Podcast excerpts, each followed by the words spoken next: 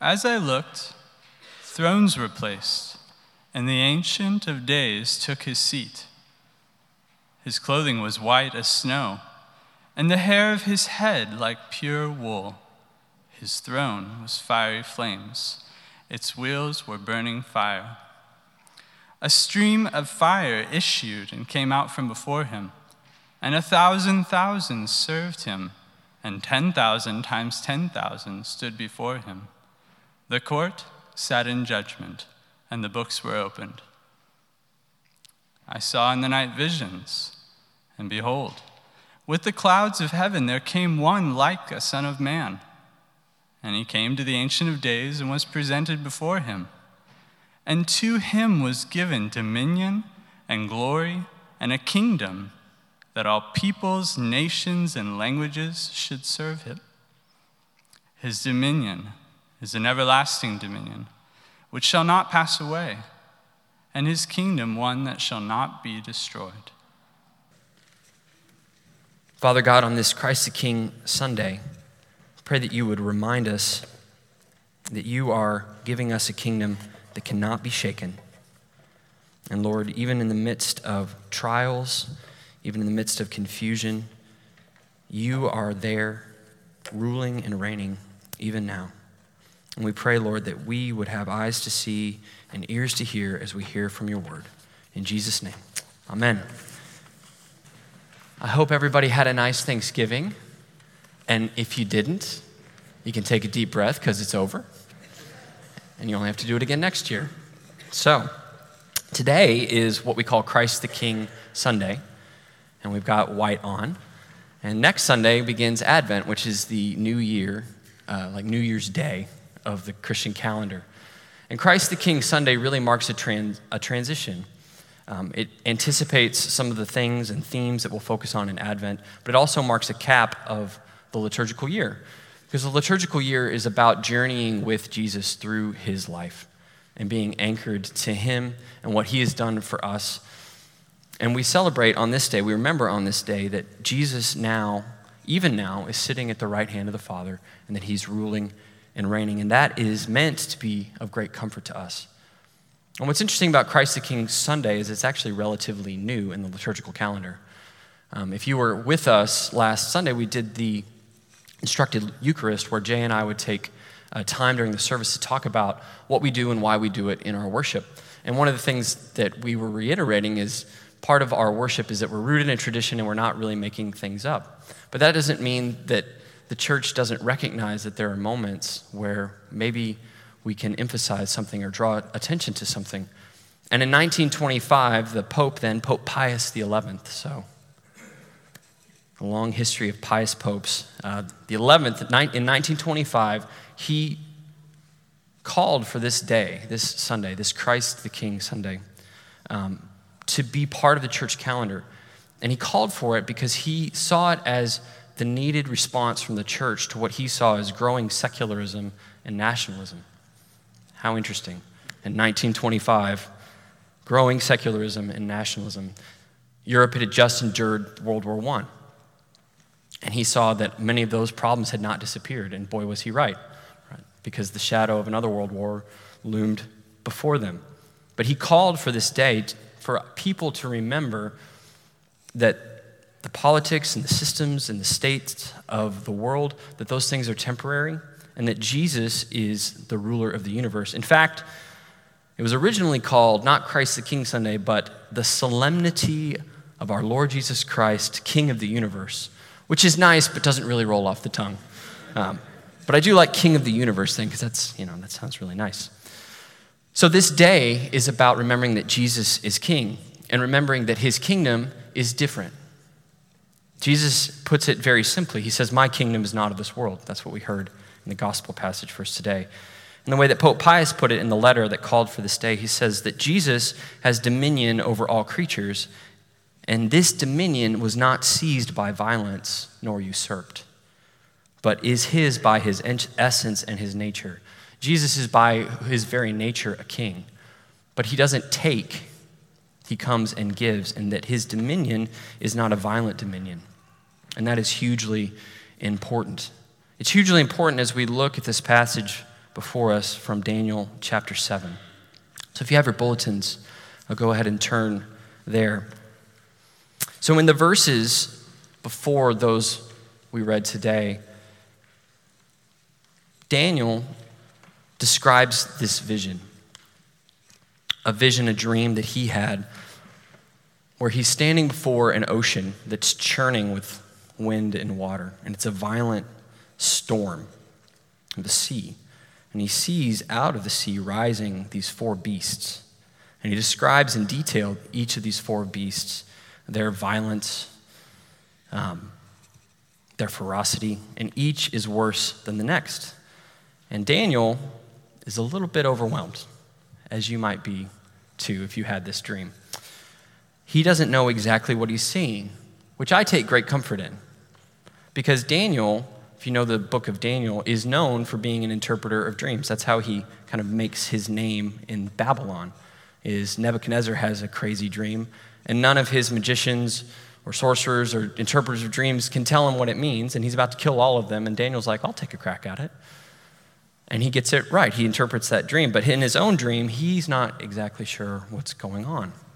He has to be shown. Even this vision has to be explained to him. And I take great comfort in that because it can be confusing to us. Um, indeed, this is part of what we call apocalyptic literature. And you may have already existing and complicated relationship with apocalyptic literature um, from your pastor. You may not know what it is, but just as a reminder, Apocalypse really just means an unveiling. It means to peek behind the curtain and to see things as they really are. So that apocalyptic literature is meant to give us a vast vision of the way that things really are, even in the midst of trying circumstances. Because remember that Daniel finds himself in exile, and the people of God find themselves in exile. And it may seem strange to us, but this kind of literature was meant to give them hope. It was meant to remind them that their situation was not permanent. So he has this unsettling vision of these beasts coming out of this place of chaos, the ocean. But that's not the only thing that's going on. Simultaneously to that, he has this vision of the Ancient of Days. He has this vision of this one like the Son of Man. And what our task is as the church, as the people of God, is to have those two visions in mind at the same time. That both are true and both are going on at the same time. And we have to see that God is ruling and reigning while there are these bestial things happening. That God is still ruling and reigning. We have to see things both at once. We have to gain a perspective. Without that perspective, we'll just be tossed and turned. We'll be hopeless. We will despair or we'll grow cynical. Alan Jacobs is a professor um, of humanities down at Baylor, and he wrote a recent article for The Guardian about what he called temporal bandwidth, which is an interesting phrase. He says that we need to cultivate more temporal bandwidth, meaning we need to orient ourselves more to time and how we relate to time because we live in a moment where we have very little temporal bandwidth, meaning we just think about the present. We think about now. Now, now, now, now, now, now. And if you only think about the now, you are constantly reactive. You're just reacting to things. My dad told me a story over Thanksgiving. He has this guy that worked for him. Notice I said he worked for him. Doesn't work for him anymore. But they had a conversation where this guy, everything was a crisis and everything was the greatest crisis. And my dad had this conversation with him. It's like, they can't all be the same level of crisis. You have to rank things, right? He had no perspective, he had no temporal bandwidth. And that can happen, that's happening in our world, and I think it's happening in the church because we are being sort of educated in being reactive. And if we're not orienting ourselves to the past and also to the future, then we lose hope and we lose perspective. And Christians are meant to be people of perspective and people of hope because the story of the beasts is not the final story. It's not the truest story. Look at verse 9. This is the second part of Daniel's vision. As I looked, he says, thrones were placed, and the Ancient of Days took a seat. His clothing was white as snow, and the hair of his head like pure wool. His throne was fiery flames, its wheels were burning fire. A stream of fire issued and came out from before him. A thousand thousand served him, and 10,000 times 10,000 stood before him. The court sat in judgment, and the books were opened. We are ushered in this vision to a heavenly scene, a heavenly courtroom, and the one that's sitting on the throne in this Ancient of Days, the Lord God. His ancientness speaks to his authority, it speaks to his wisdom. The description of his white clothing, his pure wool hair, speaks to his purity. The fire coming out from the throne speaks to his holiness, to his purity and judgment. And we see that this heavenly court is indeed a courtroom. And the books were opened. And what happens next is that fourth beast is judged. And we are shown that there is a greater authority than this beast, this ancient of days. See, we don't think of age as a good thing in our culture, right? But in their culture, they would think of age in terms of wisdom. You go and talk to the aged, wise person. So if you were ancient of days, you were the wisest of the wise. This is the one with all wisdom, all perspective, all authority. This is a picture of order, it's a picture of majesty, it's a picture of beauty. And we see that this Ancient of Days is not alone, that there are untold countless numbers before him. And Daniel just is grasping at the biggest numbers that he can think of to try to describe how many people are in this throne room. 10,000 times 10,000, he says, stood before him. Thousand thousands, 10,000 times 10,000. He's not giving us an exact number, he's, supposed, he's speaking to this multitude that are standing before this Ancient of Days. So that's the first part of the vision is that there's one who's sitting. He's in a place of authority. He's in a place of calmness. He's not in a place of reactivity. He's purposeful. He's wise. He's ordered. And then something else happens. Look at verse 13. I saw in the night visions, Daniel says, and behold, with the clouds of heaven, there came one like a son of man, and he came to the Ancient of Days and was presented before him. This is a coronation scene. The Ancient of Days is going to confer authority, kingly authority, on this one like a son of man. The words dominion are, is used, glory, kingdom. If you've seen the show The Crown on Netflix, in the first season, there's this coronation scene in Westminster Abbey when Queen Elizabeth II is crowned. And it's probably the closest that we can get to picturing in our head what this might be like that there are countless people surrounding her, that there's pomp, there's circumstance, there's beautiful clothing, there's the gilded crown. All of that is meant to con- give us a picture of what her position is. Right? She's being coronated, but she's been given that authority with a purpose. And so it is with the Son of Man. Verse 14, and to him was given dominion and glory and a kingdom that all peoples, nations, and languages should serve him. He's being given a kingdom that's not localized, that's universal, that all peoples, that all nations, that all languages should serve him, and that his dominion is everlasting and it will not pass away, and his kingdom is one that shall not be destroyed. See, Daniel has two pictures happening simultaneously, and they are in contrast to each other the vision of the beasts and the vision of the Son of Man who's coronated, who's given a kingdom.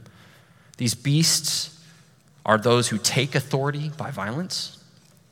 The beasts are those who have temporary authority just for a time and a season. And the beasts are ones who act in a beastly way. They are violent, they are devouring, they are never satisfied. But by contrast, the Son of Man is one who is given authority. He is given authority by the Ancient of Days, and it is not temporary, it is forever, an everlasting dominion. And this title, Son of Man, speaks to his humanity, which is in stark contrast to the beastliness.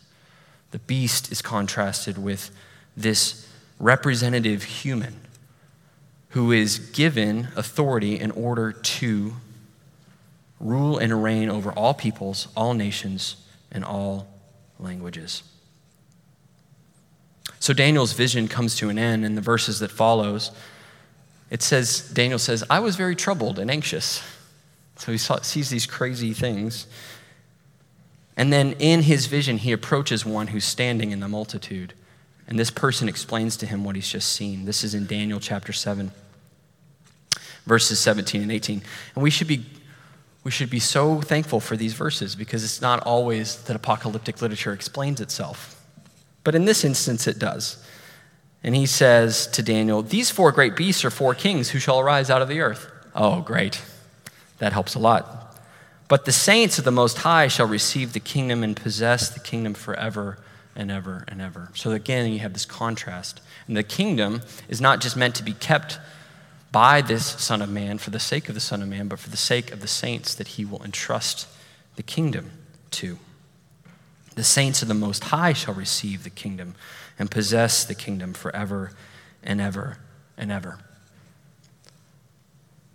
So, this passage from Daniel gives us two ways of seeing that we have to hold in our minds at once. The violence of the beast is true. The nature of history is beastly and it's scary, and you can pick any century and any level of atrocity from any century to prove that, right? The 20th century is a particularly vivid example of the beastliness of human history but not uniquely so. You can pick any century and you can say history is beastly. And yet, all the while, there's this other thing going on.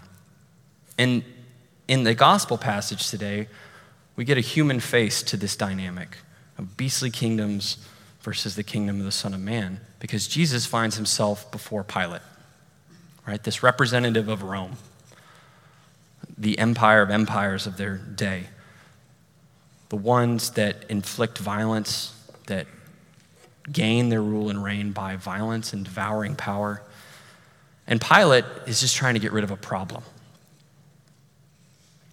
Because this Jesus guy is stirring a lot of stuff up, and he might have a riot on his hands, and he just wants to be rid of him. But they have this conversation. And Pilate, who represents this beastly way of being, sort of mockingly asks Jesus, Are you a king? And they have this conversation. And Jesus says something fascinating. He says, My kingdom is not of this world. Well, Jesus doesn't mean that his kingdom is otherworldly, that it's purely spiritual. What he means is it's not, it doesn't operate the way that you operate. The way that you operate is in alignment with the systems and the structures and the way of being that is beastly. My kingdom doesn't operate that way. My kingdom is not of this world. And he draws a contrast. He says, If my kingdom of this world was of this world, what would be happening right now is my disciples would be enacting and inflicting violence to make sure that I wasn't handed over to you. And the very fact that I'm standing before you proves that I don't operate the way that you operate. What's fascinating about the Gospel of John that this passage comes from is that John insists throughout his Gospel that Jesus receives glory. His moment of glory, his moment of enthronement, his coronation even is the cross. That where he received, where he is shown to be a son of man, where he's shown to be truly kingly, where he's shown to be in utter contrast to a beastly way of being, is on the cross. That is the most marked contrast of all. That a king, the one who is entrusted with all authority, would lay it all down, and that he would consider a cross a throne, that he would consider that his coronation. That's the human way of being. And he then entrusts that kingdom to his saints. This past week, I was in uh, my hometown, Amarillo, which was very nice just to be home and have a slower pace and to catch up with people. And I ended up having coffee with an old friend from high school. And we, um, we've always been friends, but we've always had completely different ways of viewing the world. And I find it's deeply refreshing to talk to him because he doesn't think of me as a priest or someone he shouldn't say certain things to. He just says things. And that's refreshing. Um, so he just said just craziest stuff, and I was just laughing at him. But the conversation turned to politics. And I'm not going to get into the who and the what and the when and the why of what he said because that's not important. What was important is how he said it because he considered that if bad things happened to his political enemies, he'd be totally fine with that. To the people that he disagreed with, if they befell some suffering or life kind of went bad for them or took a left turn, he would not just be fine with that, but would kind of delight in it. So his refreshing honesty became less refreshing in that moment because I was like, really, this is an interesting position to take. And he's like, I'm not, you know, advocating for political violence. And I was like, well, why not? I mean, what's why, why is that the line in your mind? So it's just an interesting contrast in the conversation. And it just struck me that he really does live in the now. And he just sees things that he doesn't disagree with as just an utter existential threat, not just as you know, I don't agree with that. If I were in power, I would do it differently, or that's wrong. That's one thing. But to say, like, I wouldn't mind if they just disappeared from the face of the earth is a totally different way of thinking. And to me, that illustrates this contrast between a beastly way of being in the world and sort of the human way of being in the world. And I don't bring it up to shame him. Because I think that way of thinking has infected all of our spheres and all our kind of ways of, of thinking and being. Because I think Alan Jacobs was right, is we've lost sort of temporal ba- bandwidth, and we all sort of live in this, mo- this mode of reactivity. And we've lost sight that there's something else going on. And the way that the writer of the Hebrews puts it is that we are receiving a kingdom that cannot be shaken. Everything that can be shaken will be shaken, but we are receiving a kingdom that cannot be shaken. So, how do we not live in reactivity? How do we expand our temporal bandwidth? How do we cultivate the vision that Daniel gives us? It's interesting to me that some the language in his vision of the Son of Man, his vision of spoiler alert of Jesus, right? Daniel didn't know that, but we know that. It's Jesus. He uses this language of dominion, of glory, and a kingdom. And it put me in mind of the Lord's Prayer. The Lord's Prayer is a prayer about asking God to give us a kingdom way of singing, right? The heart of the prayer is we pray to our Father to ask Him to bring His kingdom, to bring His rule and reign on earth as it is in heaven. And that within that we're asking for our daily bread. We're asking for Him to protect us, to lead us, and guide us, to provide for us. But the heart of it is that we are people who are asking for that hum- humane way of being, the one like the Son of Man who's given dominion and glory and power, the one who's entrusting to His saints a kingdom. We're asking God to bring that kingdom. I think that petition in itself, Thy kingdom come, Thy will be done, on earth as it is in heaven is a way through prayer that we can cultivate more temporal bandwidth, more heavenly perspective. Think of the, the crescendo of the prayer, right? Yours is the kingdom, not mine, not the political party that I align myself with. Yours is the glory. It's not about me, it's about you. Yours is the power.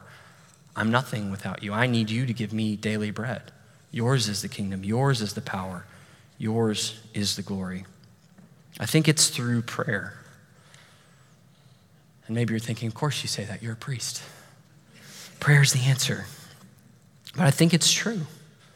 I think that as we go about our days, if we're not going into our days without that prayerful posture towards the world, we're going to just live in reactivity. In our relationships, with our family, with our friends, with people in social media spaces, whatever you want to talk about. In all those spaces, we're just going to be reactive. And a lot of those spaces are designed to make us reactive. But if we can, if we can cultivate a posture of prayer that says, Yours is the kingdom, yours is the power, yours is the glory, knowing that He's the one who gives it back to us right? He's given dominion, power, and glory. And then Daniel says, What does he do with it? He gives it to the saints. I'm entrusted with this, and now I'm entrusting you with this to go and to be in the world a picture of my rule and reign, a picture of a different way of doing things, a picture of a human way of doing things, not a beastly way of doing things. So, on this Christ the King Sunday, it seems like maybe Pope Pius XI had a little bit of a prophetic insight that maybe we needed this. Maybe we needed a moment to pause, to step back, to lift up our eyes, to be reminded that there's something else going on. One of the things that he said in closing his letter that called for this day, he says there may be a temporary, temporary way of keeping peace. Yeah, we got through World War I, we have an armistice, great. But that is only temporary unless peace is truly cultivated in the hearts of individuals. Unless we have settled in our hearts and minds who's really in charge, who really rules and reigns, who really has the kingdom, who really has the power, who really has the glory, then all human negotiated peace will always be temporary. And that is the hope of the kingdom of God, right? Is that we would be in his presence forever with the one who has called all peoples and nations and tribes and languages into his presence, that we would be his people and that he would be our God and that every tear would be wiped away. Let us pray.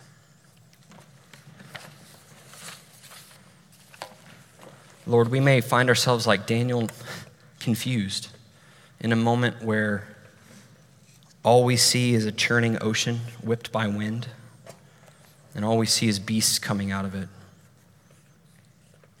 Lord, we pray that you would help us to see you high and lifted up. We pray that you would help us to see that you rule and reign. We pray, Lord, that you would be king in our hearts, and we pray, Lord, that we would remember that yours is the kingdom, yours is the power, yours is the glory forever and ever. Amen.